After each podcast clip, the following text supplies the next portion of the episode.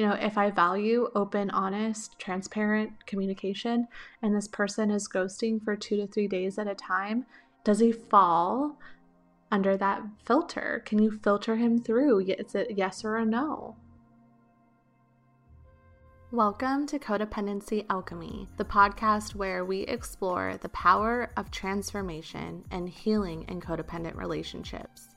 I'm your host, Alyssa, and I'm here to share my own personal journey with codependency and the valuable tools that I have learned along the way.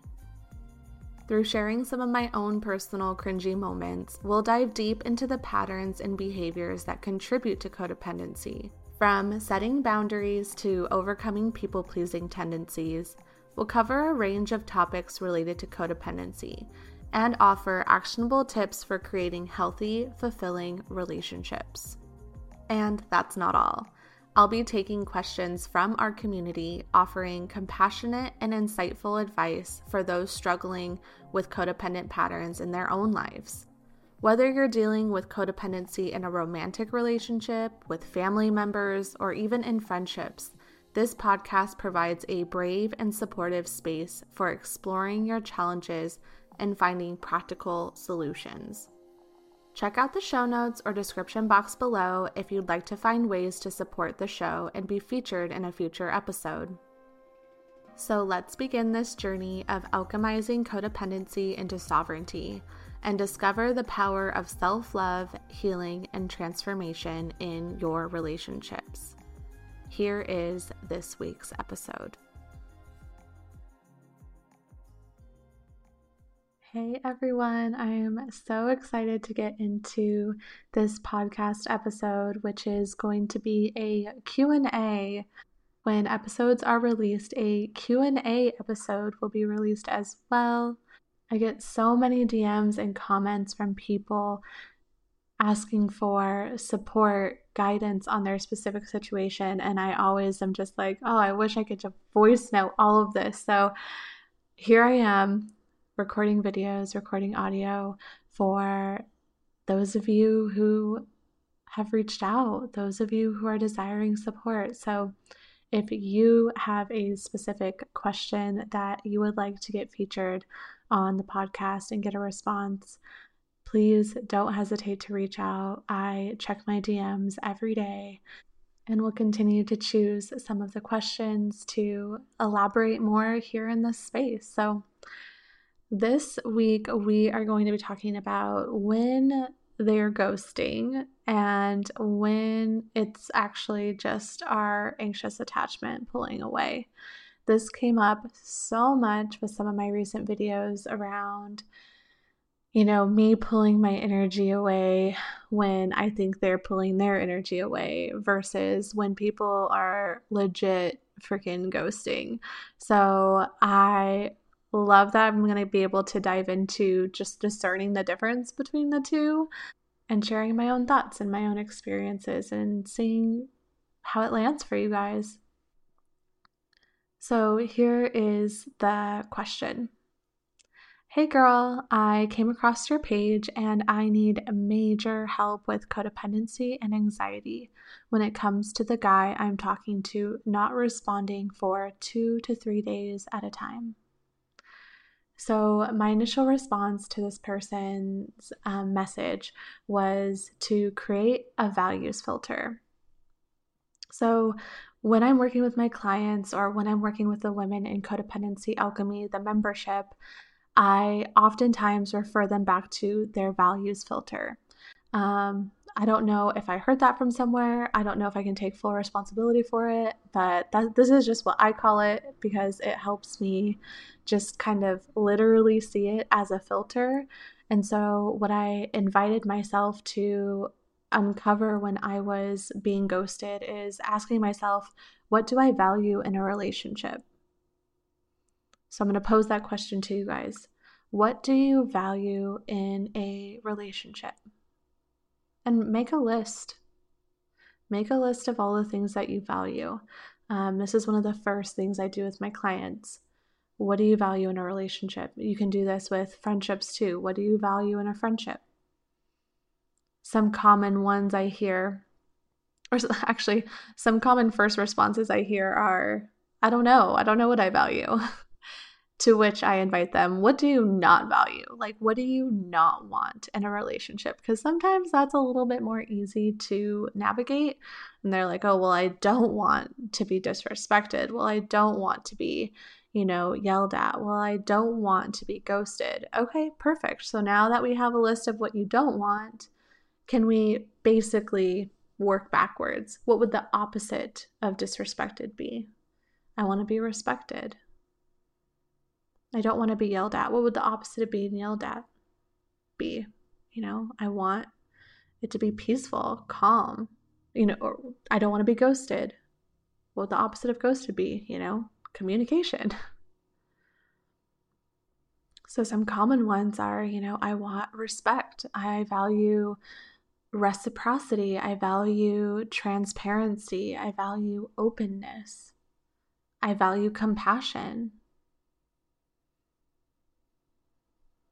If we can keep it into in these overarching characteristics as opposed to details of like, I want him to have a nine to five job, you know, like not saying that those are not important, but if we can keep it to the overarching character of a person, um, I think that's really beneficial, not only for us, but for them, so that we don't have preconceived notions or projections that we're placing on our potential partners. So create a values filter, because this will be a great way to reality check yourself. When the person is ghosting for two to three days, you get to ask yourself, okay, is this person aligned with what I value in a relationship? And then it gets to be like a simple yes or no. You know, if I value open, honest, transparent communication, and this person is ghosting for two to three days at a time, is he, does he fall under that filter? Can you filter him through? Is it yes or a no? Our ego will like to be like, well, when it's good, it's good. Our ego will like to be, well, when we do talk, he's really great. Just like, this is across the board. He's either communicative, open, honest, transparent, or he's not. It's not some of the time. I think when these people are ghosting us, what they're doing is they're showing us where they're at. It's not personal. And I think what we've done is we've made it personal. We've made it mean something about us. They're ghosting me because I am too much, or I'm too this, I'm too that, or I'm not enough this, I'm not enough that. When can it just be not personal? They are just showing you where they are at. So many of you in my comments and D Ms are like, you know, he's he says he's not ready for a relationship. Well, are you ready for a relationship? Yes, I want a relationship. I'm ready to settle down. Then why are you entertaining someone who has already communicated to you that they are not that? So if we can remember it's not personal love for you or for him, he's showing you where he's at. And sometimes it's not that we are in love with the person who we're connected to or that connection. Because the fact that he doesn't meet what you value in a relationship, we are often more attached to the dream that we have tied to that person than the person itself. And if you're like me and you have anxious attachment, you've created a dream in like the first thirty-two seconds. You already know what your life with him and your children and the home, we, we have a, a vision of what it all looks like from that first meet, which that first meet is always great, right? You're getting to know that person. It's light, it's fun, it's silly, you're laughing. You create a whole dream, and then what ends up happening is we get attached to that dream. And then when they ghost, we think that all of those good feelings, all of those, all of those memories that have not yet happened disappear, and we don't know if it's ever going to come back again. And so we stay connected to the person ghosting, even though they aren't actually aligned with what we desire.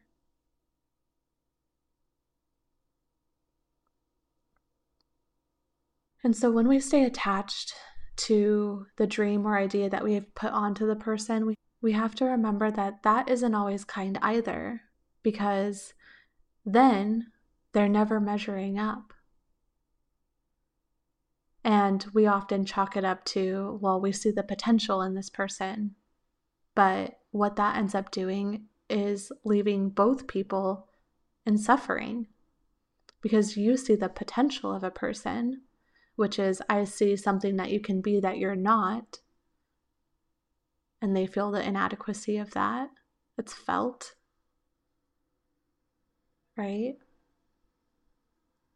So if they're constantly feeling inadequate, and maybe you start feeling taken advantage of or disrespected, it's because you're pouring into somebody's potentiality, and their inadequacy doesn't allow them to move out of their own fear, out of their own trauma responses, and then you're left in this cycle, seeing their potential pouring in time, and then that time begins to weigh.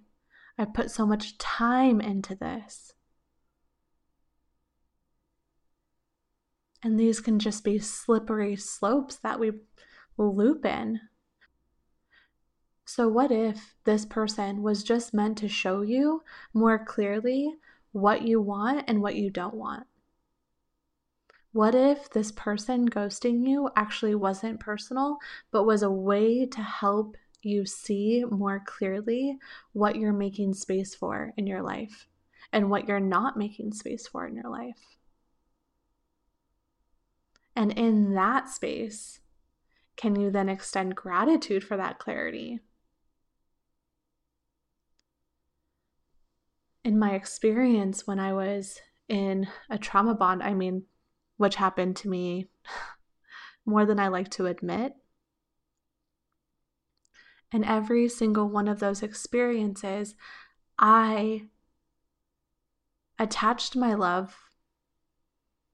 And every one of those experiences, I attached my lovableness to them being in my life or not. And when they weren't in my life, I didn't feel loved. I didn't feel lovable. I felt worthless. And it had me grasping for that person, until I realized it wasn't the person that I was grasping for. It was my worthiness that I was grasping for. It was my lovableness that I was grasping for. And it was so easy in those moments to blame the person ghosting me for their behavior, which I'm not saying it's like good behavior. I don't necessarily like to use the words good and bad, but, you know, ghosting is their stuff. I get to sit and tend to my stuff. And the more that I began to tend to my stuff, the more gratitude I began to fall into for this person, because it illuminated for me so clearly what I was not desiring in a relationship. And by uncovering what I was not desiring in a relationship, I was able to get more clear on what I did want. And so if we can see these people as, instead of perpetrators who did us wrong, as these amazing beings that were mirrors for us, we get to cultivate more compassion for the greater whole. And more compassion leads to release of tension, and release of tension lives, le- leads to overflow and just overarching love for all. And so that's my response for, for that question. I hope it helps. Create a values filter. Identify what you value or what you don't value and work backwards. Try to take the personal aspect out of it and take it as they're showing you where they're at, not making that be about you, and cultivating gratitude for the clarity that that person brought into your life of what you're desiring and what you're not desiring in a relationship.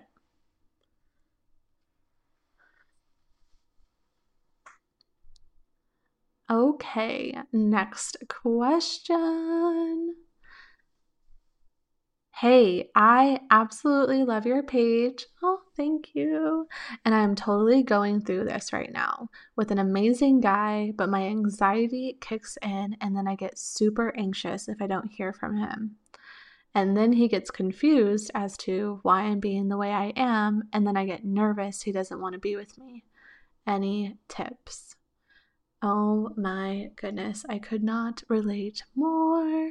It reminds me of um, when I asked my partner what's wrong, and he says nothing, but he says it in this tone that I'm perceiving as something is wrong. And even though he's told me nothing, I'm like, what's wrong? What's wrong? Are you sure nothing's wrong? Are you sure it's not me? Like, uh, until he's like, yes, yeah, something is wrong. You keep asking me what's wrong, and now I'm annoyed. And then I'm like, oh, see, uh, now let now I'm I am nervous that he doesn't want to be with me or that I've done something wrong. So my invitation here would be pattern tracking. Like, that's what comes up first and foremost in my head when I read this. This question. Um, and so what I mean by pattern tracking is beginning to identify the thing, beginning to identify your triggers, the things that activate you. So one trigger of mine is what I was kind of just giving a brief example of, is when my partner, when I'm perceiving my partner to have a change in mood. That is triggering for me, especially if that mood is one that I associate like grumpiness or discomfort or anger.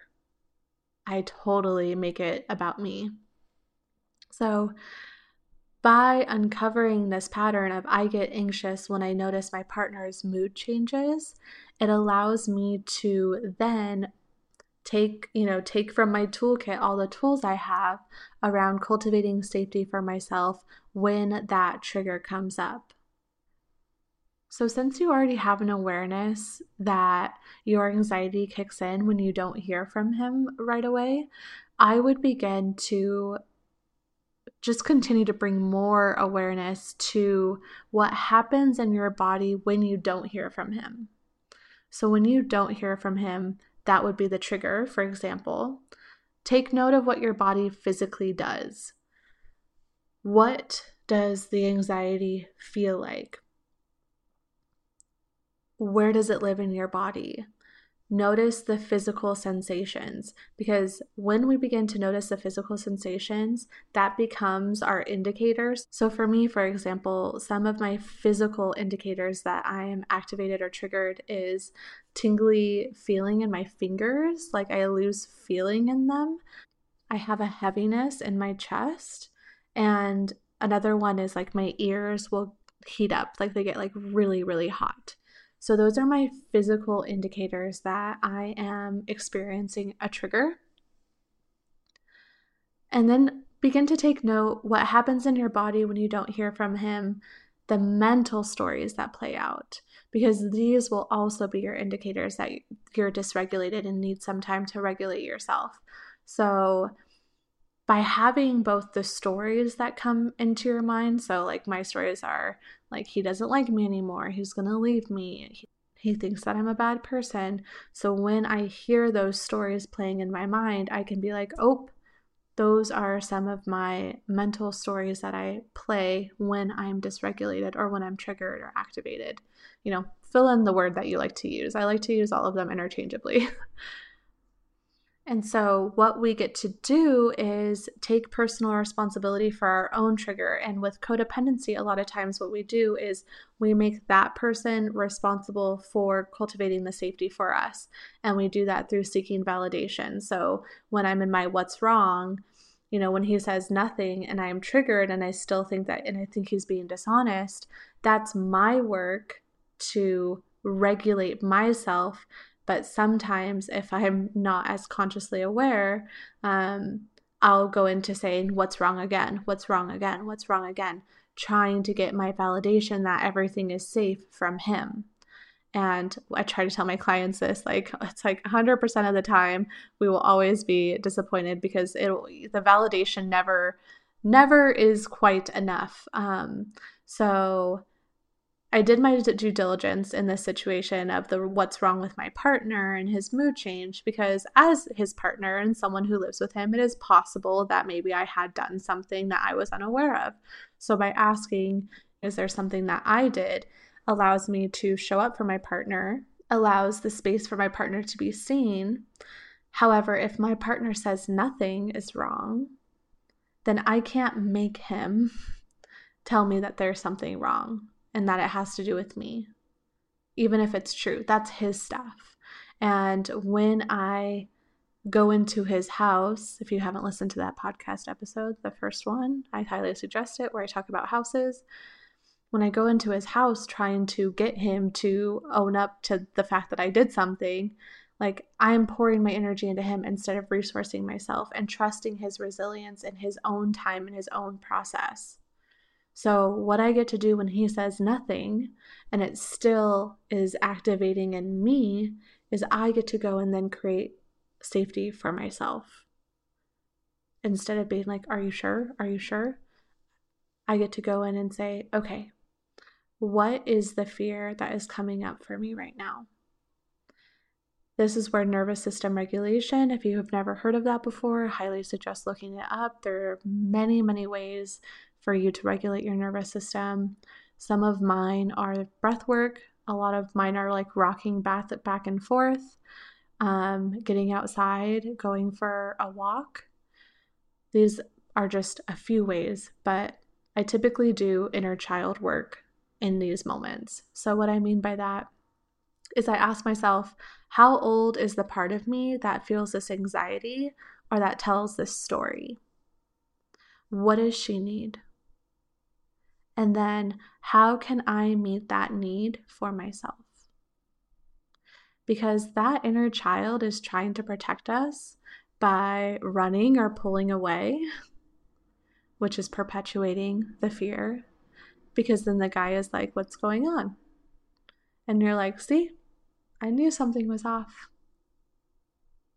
even though there might not have been anything off. Welcome to the story of my life.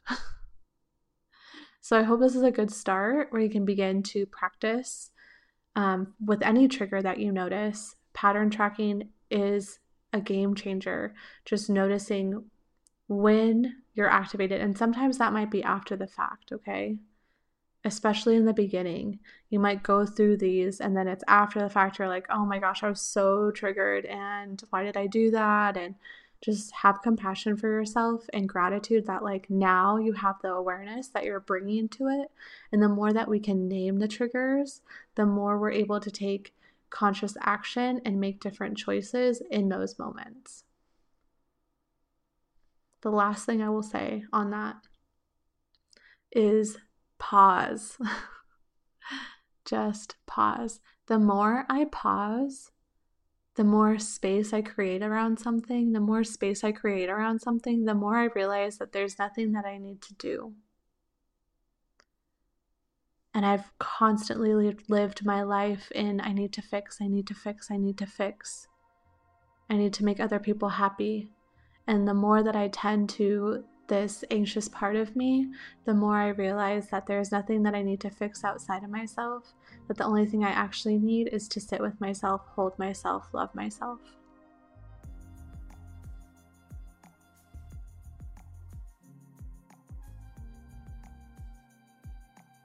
Thank you for joining me on Codependency Alchemy. I hope this podcast continues to offer you valuable insights and tools for breaking free from destructive patterns and creating healthy, fulfilling connections with others. Remember, healing from codependency is a journey, and it's important to be patient and compassionate with yourself along the way. Whether you're just starting out on your path or you've been working on your codependency for a while, know that you're not alone and that it's possible to create meaningful change in your life and in your relationships. If you have any questions or feedback, please don't hesitate to reach out. I'd love to hear from you. And if you found this podcast helpful, be sure to subscribe and leave a review so that others can discover these valuable insights and tools as well. Check out the show notes or description box below to find ways to support the show and be featured in a future episode. Thanks again for tuning in. And remember, you are worthy of healthy, fulfilling relationships. And you have the power to transform your codependency into sovereignty. Until next time, be well, and I love you so much.